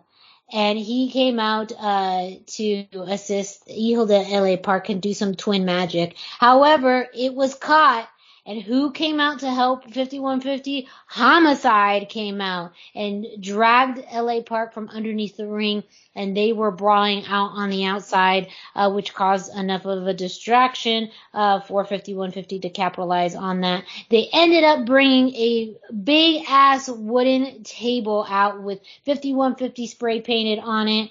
Uh, Slice of Boogie got the spear through, believed to LA Park Jr and ended up uh, both of them, both Danny and uh, Slice pinned them for the win to become your new MLW Tag Team Champions. Um, this was just an overall really fun episode to watch. If you wanted high flying, fast paced lucha libre, you had that in your first match. If you wanted more technical wrestling, you had that in the second match. If you wanted a, a street brawl, you got it in your third match. It really brought so, so much. And this is again, one of my favorite episodes of MLW that I have seen in quite some time. So I always say you got to check out MLW, but you need to check out this week's MLW. I'm gonna blatantly cross promote here. We talked a bit about this in an interview we just recorded, so keep your ears open. We're gonna talk a lot about this kind of clash of styles in the upcoming weeks. Yes, it's just it's such a it's such a good episode. It's fairly short too. You know, it just feels like they put yeah. more wrestling in in an hour plus worth of content than you get in three hours of WWE. Well, I'll give you some numbers on that. In the first hour, your average match doesn't happen until 25 minutes into the show on Raw, and then it's only a four to six minute match. Ugh. Whereas we're starting in less than five minutes on the MLW show, and it's usually seven to 12 minutes, if not all the way to 20 minutes. Yeah. So. So I know there's a lot of wrestling content out there, and that's why you listen to the Lucha Central Weekly podcast, so you get your fill. But MLW is one of those shows where you get a lot for a little bit of time. Um, it is both quality and quantity. Um, in in just a short amount of time. So this week's episode is now live on YouTube. So make sure to check it out, as well as previous episodes are all available free for you to watch on YouTube. But yet there is more. We got the news confirmed. We have been talking about this and talking about this and talking about this and talking about this. What is happening with Azteca Underground? And just the other day, MLW released information confirming MLW Azteca, a standalone mini-series premiering Thursday, January 6th at 8 p.m. Eastern Time. It will be featuring the grandest luchadors of Mexico clashing with Major League Wrestling best of the best. MLW matchmaker Cesar Duran presides over the action from sold out arenas in Mexico to underground fight clubs. Uh, Court Bauer uh, had a quote uh, stating that MLW Azteca is the next chapter in our ongoing anthology series, and it will take MLW, its wrestlers, and our fans to a very different and thrilling setting. So now we know. Right. MLW Azteca. It's happening. This is why I did not want to reveal the spoilers that were uh, from that crash, that that crash event in the that I mentioned in the indie roundup because they're most likely going to be put onto this Azteca product show. Yeah. So we we will be talking about them. Uh, do not fear. I didn't. I'm not just bringing stuff up to tease you. This was uh, I want, I, I feel like knowing the matches and the results is going to spoil the presentation that, that I feel like is going to be extremely unique on this MLW show. Yes. And so uh, the series finale of Fusion Alpha is going to air uh, next Wednesday, December 15th. Um, and then we are going to get MLW Azteca starting January 6th. So the seeds yes. have been planted. Uh, now more than ever, as we saw too on this week's episode, uh, about, uh, Azteca Underground becoming more predominant as a storyline, as a theme in MLW. And I do like this concept of the anthology series with MLW with having these chapters. Who knows? Maybe this Azteca series is just an anthology and will be kind of a one and done. Or if we, you know, especially if they see the success in it, they can add to it and maybe do a season and, and kind of almost present it like the original Lucha Underground where you had seasons and they can kind of intertwine that in and out of MLW through uh, the Fusion anthology. Yeah, they're still working on adding a second hour of programming somewhere on TV, so even more options to, to make that happen. Mm-hmm. Yes. And Bernadette, any more thoughts uh, about uh, the Azteca Underground series finally coming to fruition, um, or even you know your thoughts on on possibly where are we going to get these matches from? Is it you know primarily from the Crash show, or do you think they've already started filming other things? I know they've already filmed other things. Uh, Lucha Blog reported this for me. Uh, that MLW did an underground, an unannounced taping using uh, the training area behind Auditorio de Tijuana. Uh, basically, it, it's, you know, if you know that area, they're probably, that fits very much with that Boyle Heights aesthetic. So he's Mhm. speculating in the same way that I'm speculating. That's kind of gonna have more of an underground fight ring look to it. But they, MLW did do some of that taping there. Um, they, they, uh, they, they, uh, let's see, uh, they had, uh, so it looks like pa- Pagano was there, Savio Vega, Aramis, and Hijo del Vikingo. So I have no idea what, how much of that is going to make it onto MLW regular TV or AAA is going to put a put a, stall, a stop to that or or the, on AAA TV or what. But there was a taping that MLW was sponsored that had all those wrestlers in Tijuana at kind of a undisclosed lo- location. So sounds like we're going to get a, a, a little bit more than just that, that crash taping and uh, in this anthology series at least. Yes. Well, when in Rome, and in this case Mexico, might as well film an entire fusion series while you're there. right? More cost effective that way. It is.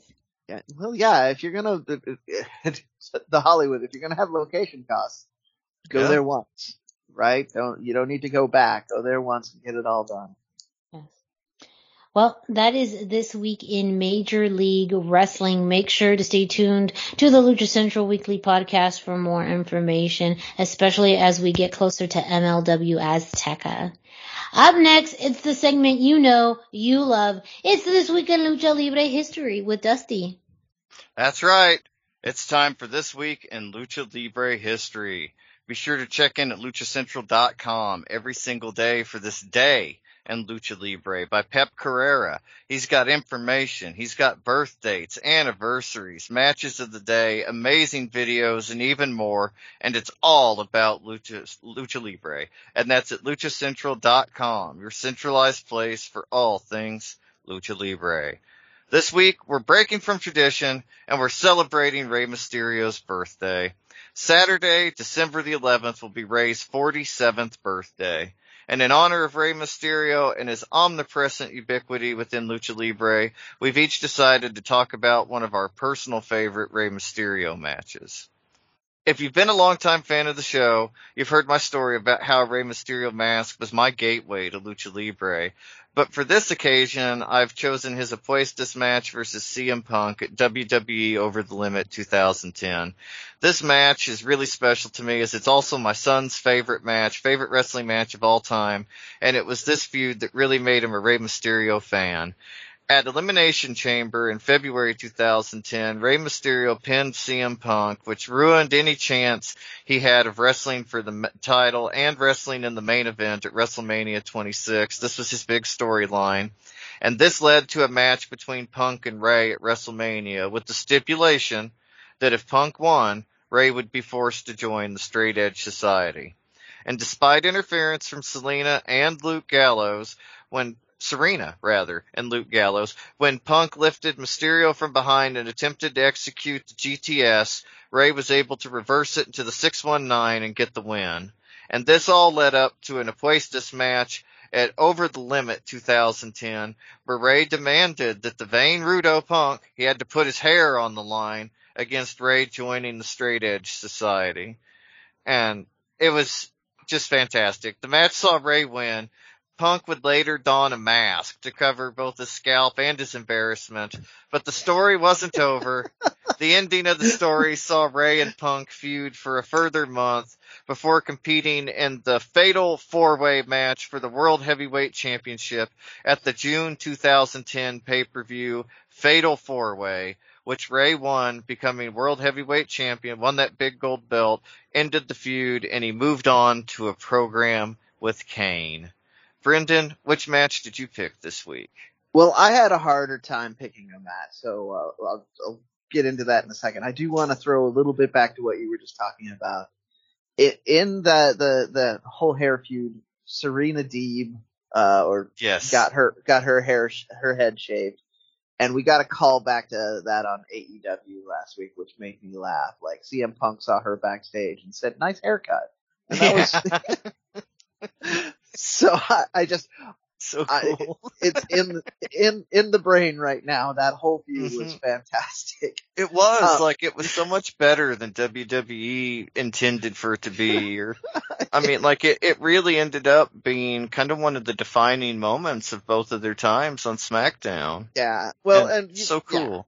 You Yeah. have two people who are definitive of a generation, uh, two of the greatest wrestling minds, uh, working together. Like even Vince McMahon's, uh, famous tearing up of scripts can't stop them from creating magic. So, uh, I just, I always wonder what that feud would have looked like if there wasn't, uh, like a Vince McMahon element to probably, possibly holding them back.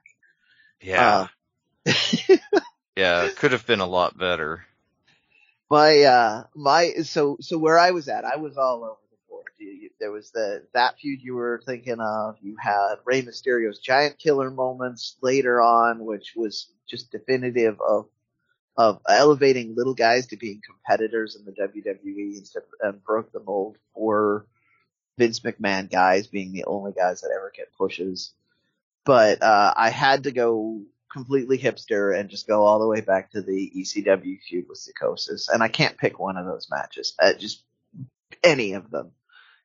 there were like three or five of them. Rey Mysterio versus Psychosis. They they broke new ground every time they did that. They changed wrestling for so many viewers. Like there's just no way I can't talk about that when I think about Rey Mysterio's birthday and Rey Mysterio's impact on wrestling it started there when he was like 19. And, uh, it, you know, the world of wrestling has been eternally changed from just that feud, but to the point I just made, like your, your feud and the giant killer phase and the, uh, the, when he, the two or three different factions that he was a part of in WCW as WCW more, was more matured, he changed wrestling multiple times. So, I just I didn't have the one match. I'm gonna go back. Uh, any of those Psychosis matches again. Just gonna they, they just watch them if you haven't. Your your brain will melt. Uh, Miranda, what did you have?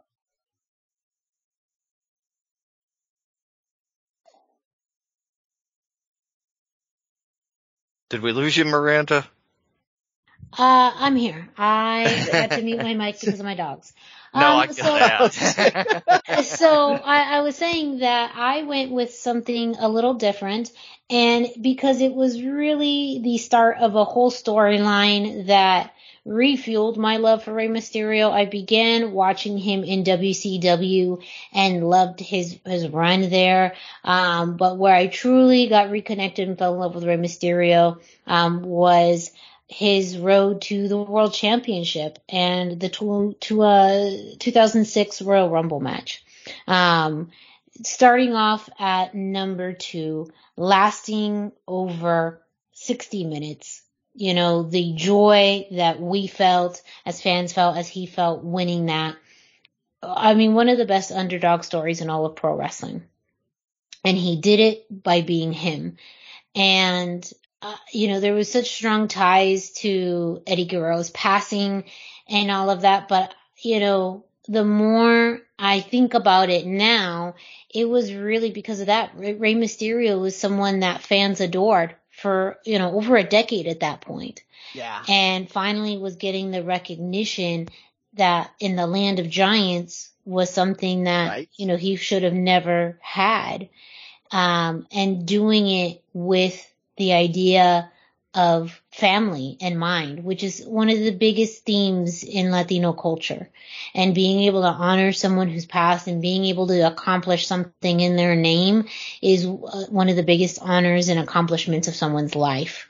And so the more I pass time with it, I mean, obviously it's sentimental and it's really, you know, invaluable, but it's also I mean, a, a rarity that he is truly one of the people who've got to have his career being a luchador. And he's gone through the ups and downs of having a mask, not having a mask, uh, no limit soldiers, uh, you know, uh, Right? uh, any, you know, teaming, tag team partners left and right, you know, but through it all, Rey has been Rey Mysterio and he is iconic, recognizable, and someone that everyone has looked up to. Um, and I, that whole storyline for me personally is just, I adore, but that match in and of itself is something that sticks out in my head all the time. Yeah, absolutely. Yeah. Yeah, I was referencing that a little bit when I was talking Yeah. about his, uh, his, you know, but yeah, like, it's to your point, he is a luchador that got to stay a luchador. Even his son isn't going to be a luchador for the majority of his career, it appears. Uh, eh, you know, and then he got to, he got to redefine what it was to be a wrestler in the WWE, uh, multiple times. So, I mean, just an incredible legacy on that alone. That, yeah, Yes. it's so hard to not pick that few, that, that series of matches. I know. That's that's just me. But that's the beautiful thing. I mean, as as Desi mentioned, we went in a different direction today because um the birth of Rey Mysterio, you know, has cemented lucha libre in so many forms. Of course, the influence in in, in Mexico, but that crossover appeal would not be where it is today if it wasn't for Rey Mysterio. I don't know if we'd be having these conversations about, you know, uh, most, you know, luchadors and these other promotions, um, or Wow. lucha libre on American television if it wasn't for, of course, the work that like ECW and everyone Yeah. who came from Mexico there, like what we saw in the cruiserweight division, you know, like, you know, big storylines like Ray later on. We wouldn't be doing this if it wasn't for that. And a lot of it always can, you know, seems to be able to be tied back to Rey Mysterio. Yeah, I mean, it, it is. We do have to be fair. Some of it is the people he was working with. Oh, yeah. He, you know, ECW. He had Psychosis and, and Super Crazy and other people to work with. Uh, WCW. He had much of the same crew, but also he had Eddie Guerrero and you know, I mean, just you know, there was there was always good people around him. It was the right time, but he's the he was the catalyst for a Yeah. lot of it for sure. Yes. Well, that is this week in Lucha Libre history. Make sure to check out this day in Lucha Libre history on luchacentral.com. But wait, there's more. Brendan, can you let our listeners know what else they can find on luchacentral.com? Heck yeah. So if you're listening to this and you haven't visited luchacentral.com, it's time to do it. LuchaCentral.com is the online home for Lucha Libre where you can get all the top news in English and in Spanish. Find the best curated video content and original content not seen anywhere else. Find when Lucha Libre events would be happening in your area. Find photo galleries from top photographers covering Lucha Libre around the world. Place to have your voices heard from weekly polls to annual awards, seen and read by top executives and all of the major Lucha Libre promotions across the globe.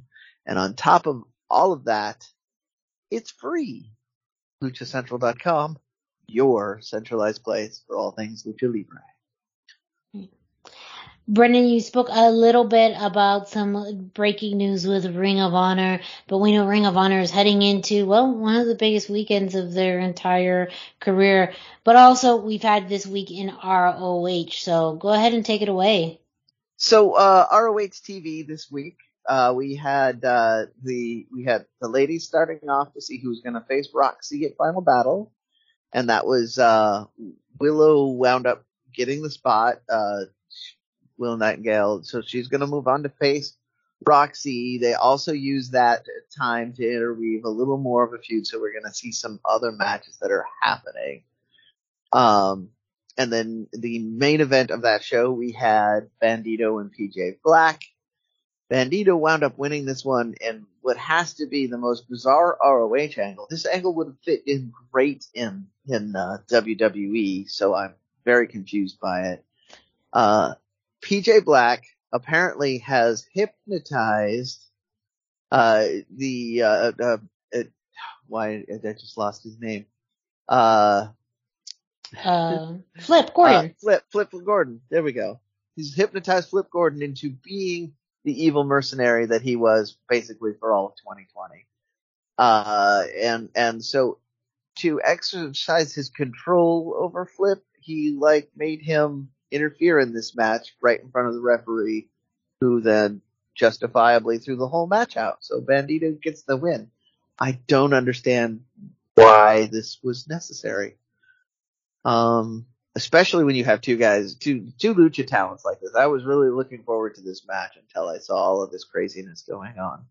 This is kind of an example of the bizarre story overriding what two guys could just legitimately do. Uh, anyway, so we had the final battle card started to take shape, except for the fact that we had the breaking announcement that Bandito is now not going to be at the show. So I have not heard any updates on who will replace him yet. Um, Lucha Blog jokingly said, has anybody checked Rush's knee? Uh,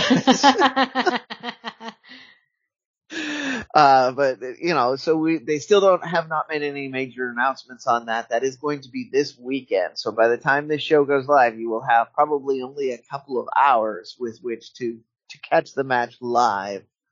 So hopefully something will go out between now and then to get to get things up. But let's go over the card as it looks right now.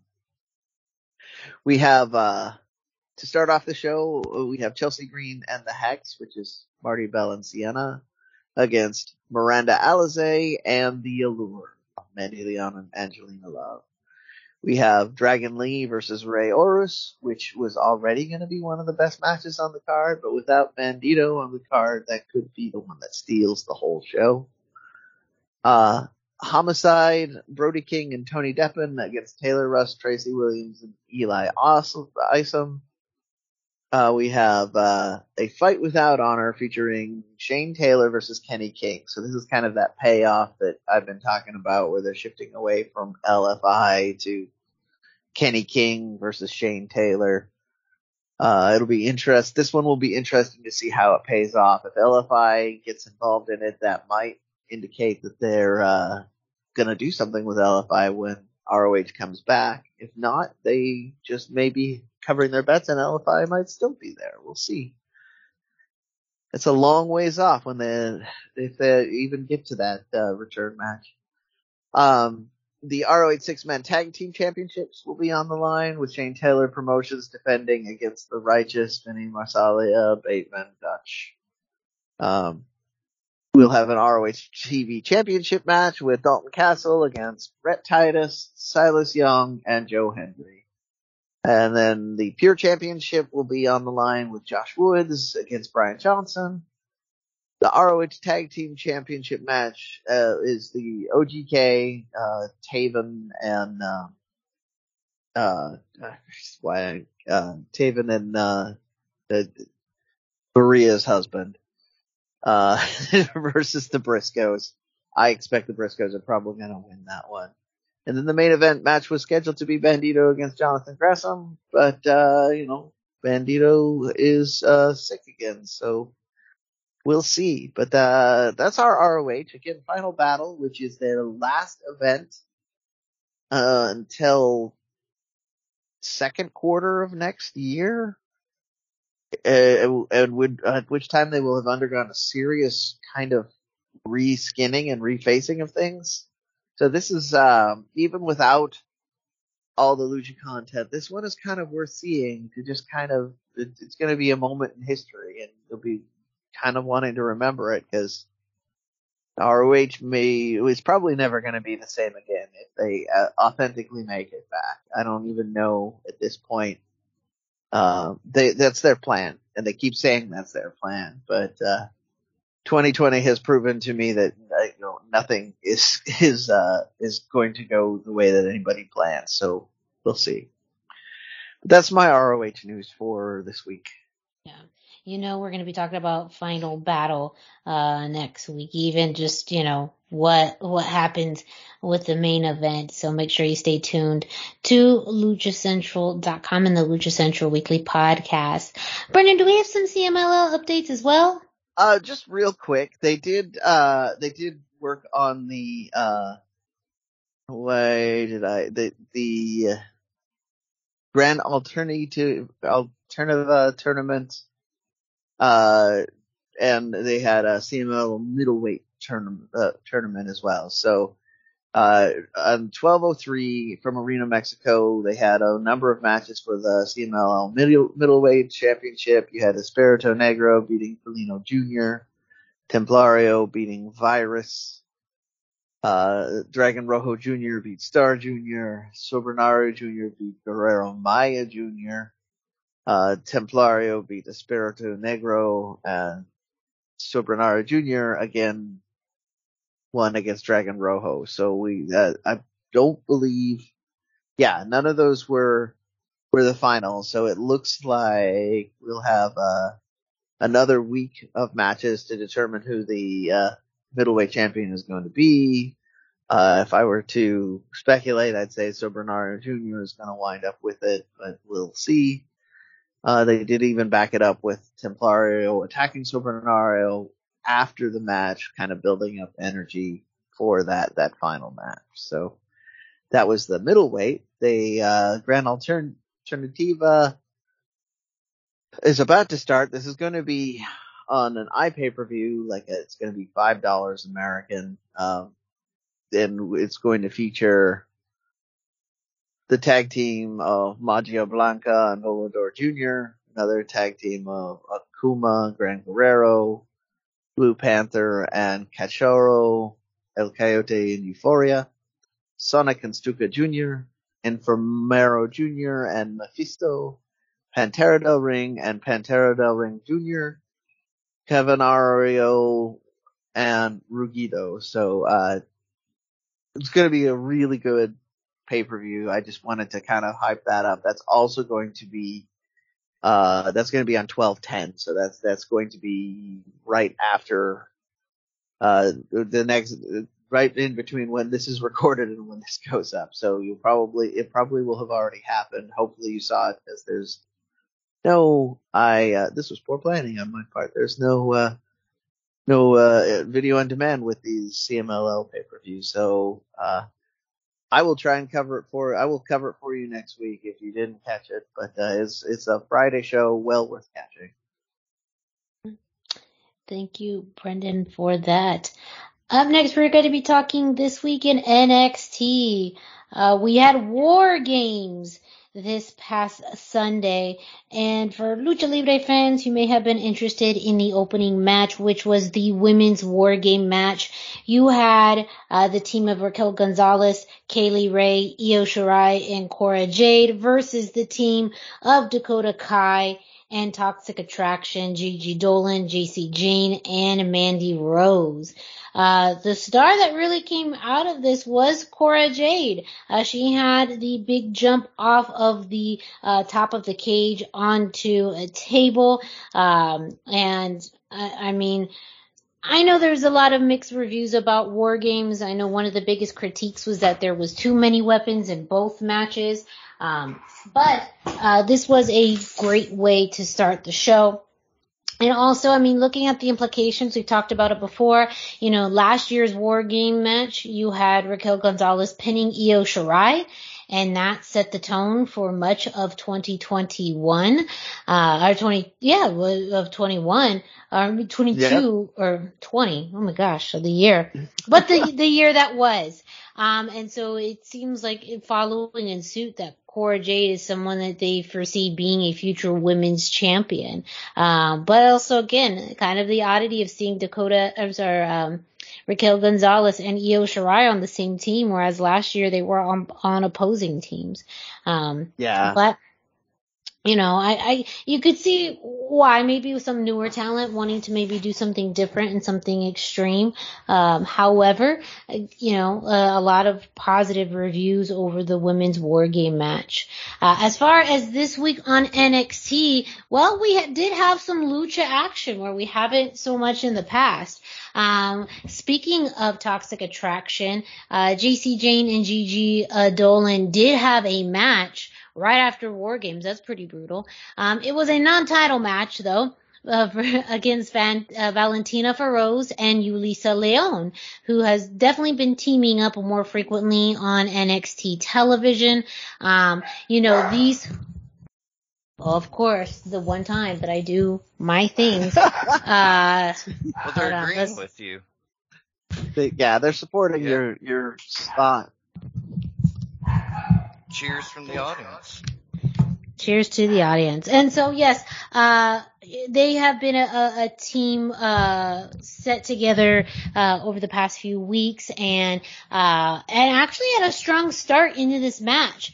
Um, Yulisa Leon had a really good start, and Valentina Feroz really picked that up as well throughout uh, their match. Um, and both playful and energetic, um, which you could see getting on the nerves of toxic attraction. Um, but you know, when you're that young and energetic and exciting, uh, you can also, you know, make some mistakes, which they did, uh, do in their match. And of course, just the experience of Jacy Jayne and Gigi Dolan, um, may be new to NXT fans, but not so, uh, or fairly familiar to, uh, um, you know, those on the independent scene. So knowing they have the experience on their side, uh, but, um, we had, uh, I believe Jacy Jayne, uh, with the win, the big kick to Feroz for the win. Um, and Toxic Attraction, you know, still injured, but still dominant, uh, in this non-title match. We then did see some Legado de Fantasma action. Yes. Santos Escobar versus Xyon Quinn. And really, this the the theme about this match too was where is Elektra Lopez's alliances, maybe loyalties lie. She did come out with uh, the uh, Legado with Santos and with uh, Joaquin and Raul, um, but she stayed on a different side of the ring. Visually, you could see Elektra and Xyon continuously stare at each other throughout the match. Um, Santos got in some really good chops. Um, and, but also there was a pretty, uh, fun, uh, moment in the match where Xyon Quinn kind of blocked uh, Santos Escobar as Escobar ran into him and just fell flat. Um, but one thing that commentary talked about that I really liked and I agreed with is that Santos Escobar is the type of person where you give him just a little bit uh, of an edge or you give him one opening and he'll take advantage of it. Especially with, of course, the big size differential between Xyon Quinn and Santos Escobar. Santos is, has done this before and knows when to pick his spots. But at the end of the match, things took a, an interesting turn when um, Xyon Quinn was laid out and Elektra uh, ended uh, placing a pair of brass knuckles in his hands. Uh, when Xyon kind of woke up, he realized he had the brass knuckles. He ended up, uh, knocking out, uh, I believe it was Raul, uh, Mendoza off of the apron. Uh, but then that was what opportunity Santos needed in order to hit the Phantom driver for the win. So I think it's figuring out was she trying to do that to purposely get Xyon disqualified? Was she trying to do that to help him out? So this may be the new story we're seeing with Legado as far as, uh, you know, this uh, allegiance that Elektra may have to Legado or is she, um, more interested in Xyon? I'm still very unsure how I feel about this story. Um, you know, it's one thing to really you're putting the attention on the newest member of Legado, which I don't think is necessarily a bad thing, but for a minute NXT was very high on all of these love angles. Um, and, yep. and drop some of them quickly. I think more of a serious love angle could be interesting compared to what we saw with Indi, uh, and Dexter which was a lot more comedic. Yeah. Um, but it takes the attention away really from Santos and almost like he's not, he doesn't run his own faction. And that's kind of yeah. how it, it feels like. I'm just very curious about it. So, um, the good news is they're on TV. So if they yeah. can just protect Legado. I, I was gonna say, I was gonna say, this is, uh, I know how I feel about it. I hate this story, but at the same time, I'll take it because it's the right. only it's the only thing they're willing to give us. So you know, protect Legado. Hashtag protect Legado. yeah, I, I'm gonna start doing that actually. Yes, hashtag protect Legado. Uh, but yeah, some some good uh, you know lucha adjacent lucha libre action on NXT, which again we haven't been getting as much as we used to. Um, Raquel Gonzalez still has a firm eye on the NXT Championship, but Cora Jade now is coming up uh, really with a lot of spunk and. Uh, confidence after the win uh, at War Games. So we will see where uh, all of the women's division kind of shakes out after this. Uh, and of course, some of the other storylines that we saw this week. So uh, make sure to check out luchacentral.com though for your NXT results. And with that, we're heading into the final segment of this week's show, and that's this week in WWE with Dusty. Yeah, uh, a little bit to run down and then kind of a cool story at the end. But first up, we had SmackDown. Los Lotharios, Angel Garza, and Humberto Carrillo defeated the Viking Raiders in what was more of an angle than a match. It, the match, if you want to call it that, was under two minutes, and you knew it was going to be a quick one when Angel immediately pulls off the pants as his opening move. It just took a minute for Humberto to roll Erik up for the pin took a minute and 40 seconds after a distraction from Rick Boogs. Post match, the Viking Raiders were really upset with Boogs and Shinsuke Nakamura, but they kind of got over it and bonded when Boogs started to rock out to the Viking Raiders theme on the guitar. It was unusual. Hopefully it leads to more for Los Lotharios than being smaller players in a feud like this. At least they're getting on TV.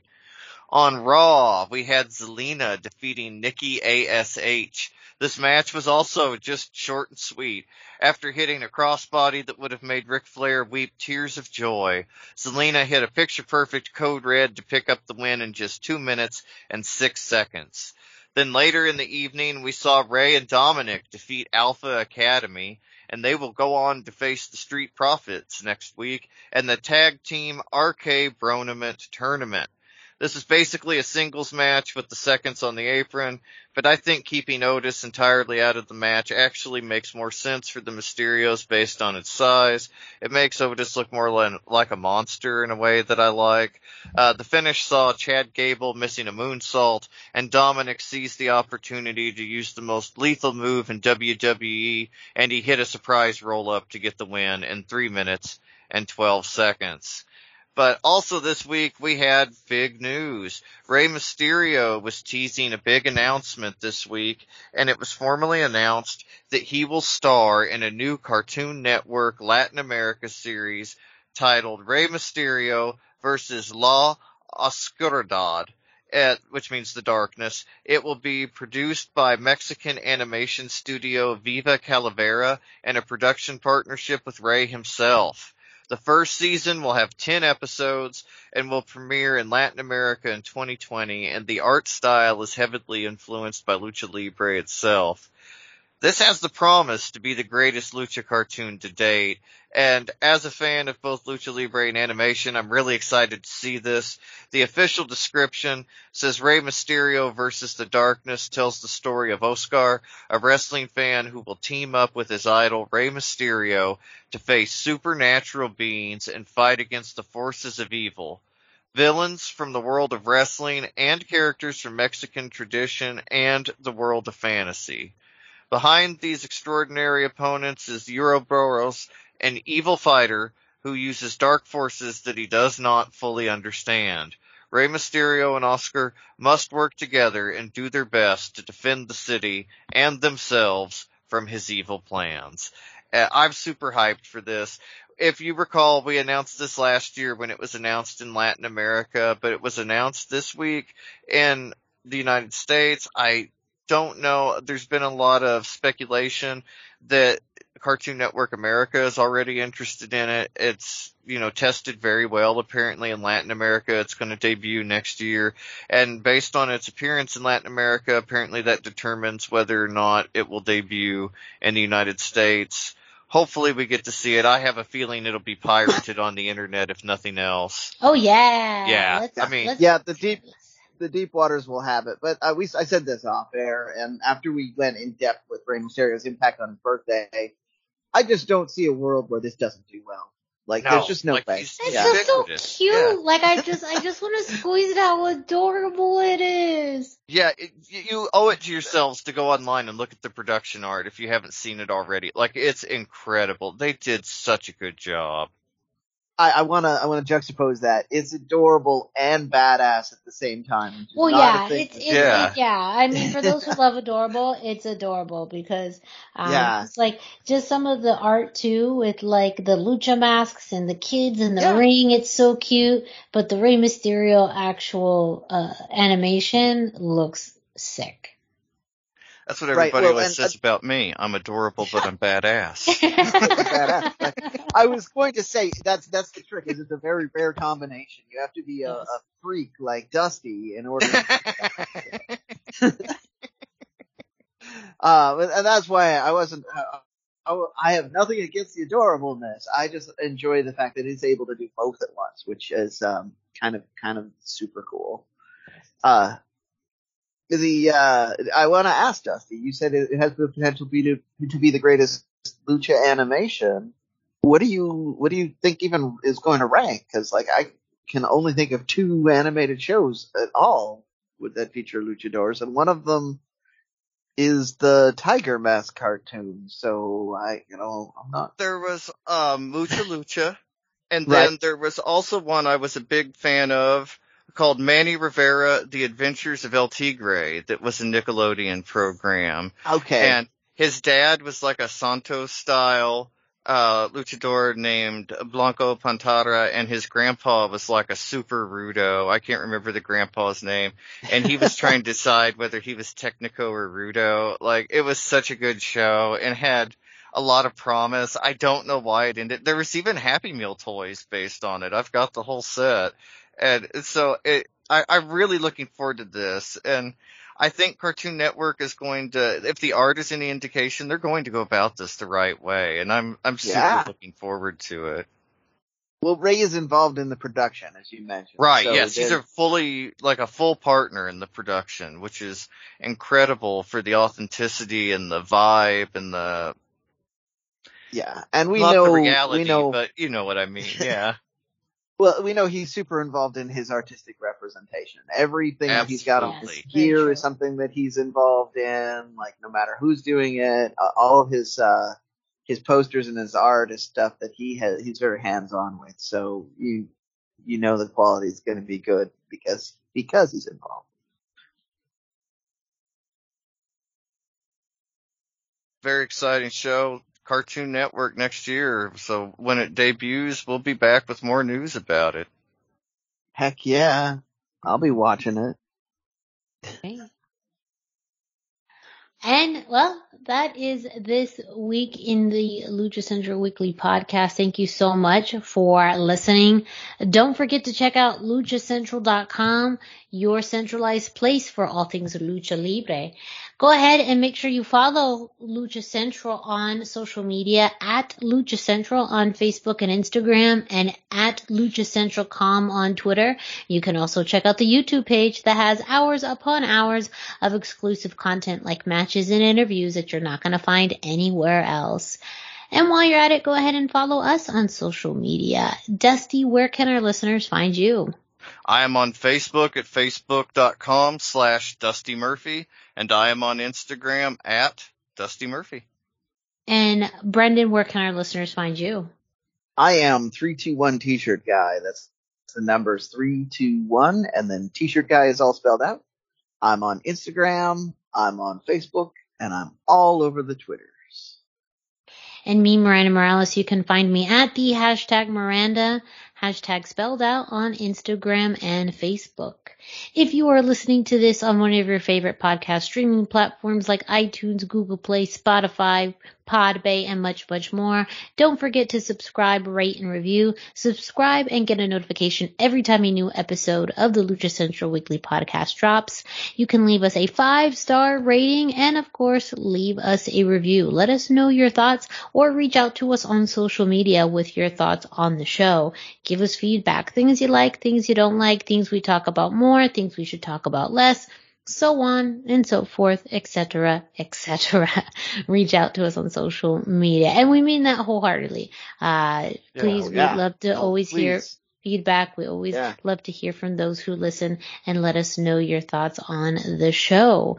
Uh, and of course, uh, a big thank you to our partners at thechairshot.com who also stream this on their website. Make sure you check out the Chairshot Radio Network that has lots of great podcasts along with the Lucha Central Podcast Network that has hours upon hours of podcast content for you to listen to.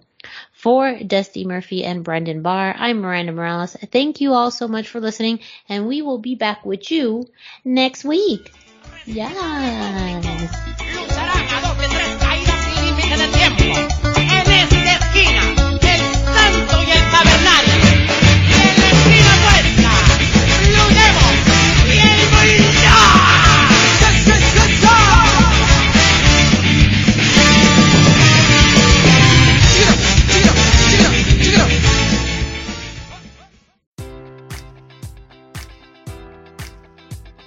Enjoy all your favorite sports like never before at BetMGM. Sign up using code Buckeye and receive up to $1,500 back in bonus bets if you don't win your first bet. When you register with BetMGM, you'll get instant access to a variety of parlay selection features, live betting options, and the best daily promotions in the business. And with BetMGM at your fingertips, every play and every game matters more than ever. Place your money line prop, or parlay bets with the king of sportsbooks today. Sign up using code Buckeye and receive up to $1,500 back in bonus bets if you don't win your first bet. BetMGM and GameSense remind you to play responsibly. 21 plus and present in Ohio, subject to eligibility requirements. Rewards are non-withdrawable bonus bets that expire in seven days. Gambling problem? Call 1-800-GAMBLER in partnership with MGM Northfield Park.